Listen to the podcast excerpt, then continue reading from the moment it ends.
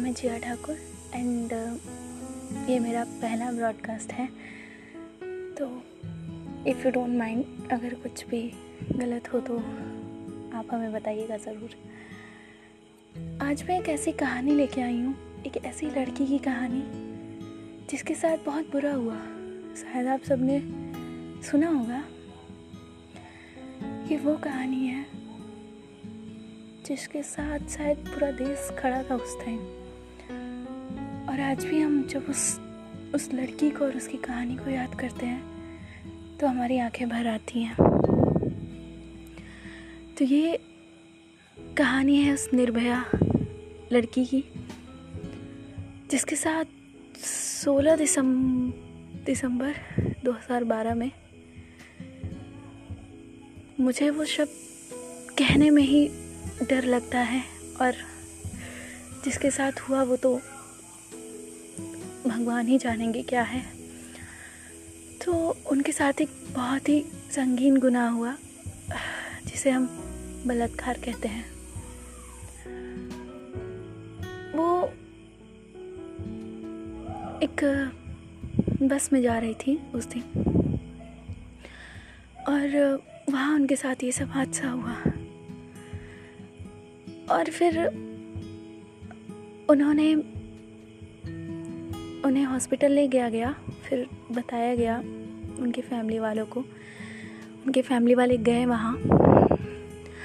फिर जब आखिर में उन्होंने दम तोड़ दिया। वो दिन था एग्जैक्ट मुझे प्रॉपर तो नहीं याद बट हाँ 28 दिसंबर 2012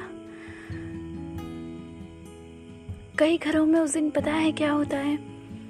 28 दिसंबर को सब नए साल का स्वागत करने के लिए तैयारियाँ करते हैं, खुश रहते हैं, लेकिन उस दिन एक माँ ने अपनी बेटी खोई। और उस बेटी का कोई गुनाह भी नहीं था, जहाँ तक हमें पता है। मैंने उनके माँ का एक इंटरव्यू देखा था, उसमें उनकी माँ ने कहा था कि डॉक्टर हमें जब ले गए तो उन्होंने बताया कि मैं क्या जोड़ूं इसका। उस डॉक्टर ने कहा कि मुझे 20 साल हो गए इस प्रोफेशन में। मैंने कई लोगों को यहाँ से ठीक ठाक करके भेजा है, लेकिन आज तक ऐसा केस कभी नहीं देखा मैंने। मुझे समझ नहीं आ रहा कि मैं इनका क्या जोड़ूं और क्या छोड़ूं।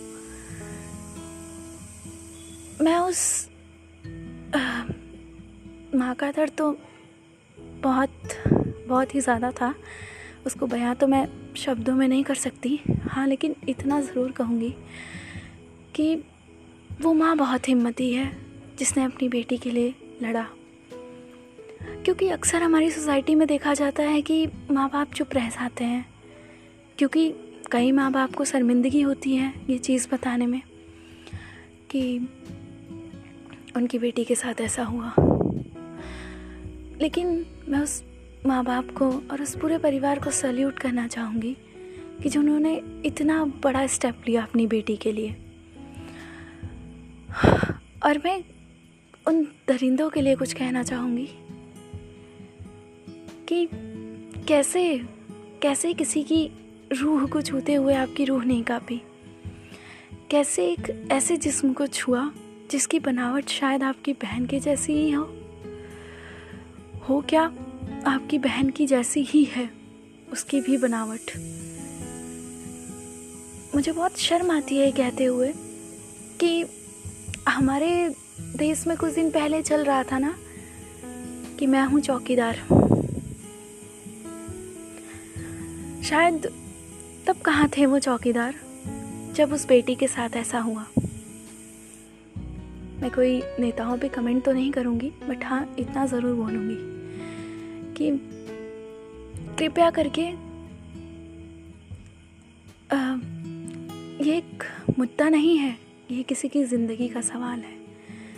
तो जिस तरह से आप उछालते हैं इसको शायद आप किसी की इज़्ज़त को उछाल रहे हैं। सो so, और मैं उस लॉयर को भी कहना चाहूँगी जिसने इनका केस लड़ा और सात साल बाद उस लड़की को इंसाफ दिलाया। आप बहुत बहुत ज़्यादा ही अच्छी इंसान होगी। होगी क्या? हो आप एक अच्छी इंसान जिन्होंने उस बेटी को इंसाफ दिलाया।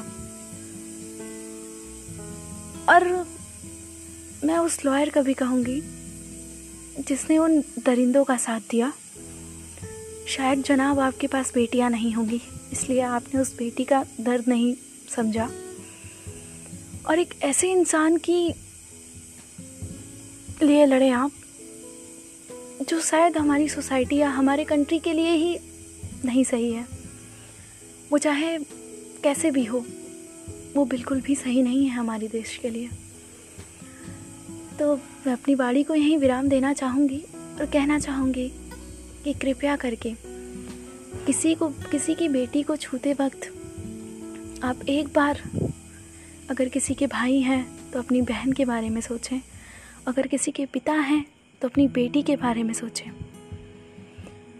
और ज़रूर सोचें कि किसी की रूह को तड़पा के आप कभी भी सुखी नहीं रहोगे। सो धन्यवाद। और ये हमारी पहली एक छोटी सी कोशिश थी। अगर आपको सब, आप सबको पसंद आए तो आप ज़रूर इसे सुनिएगा और हमें बताइएगा कि आपको कैसी लगी। धन्यवाद।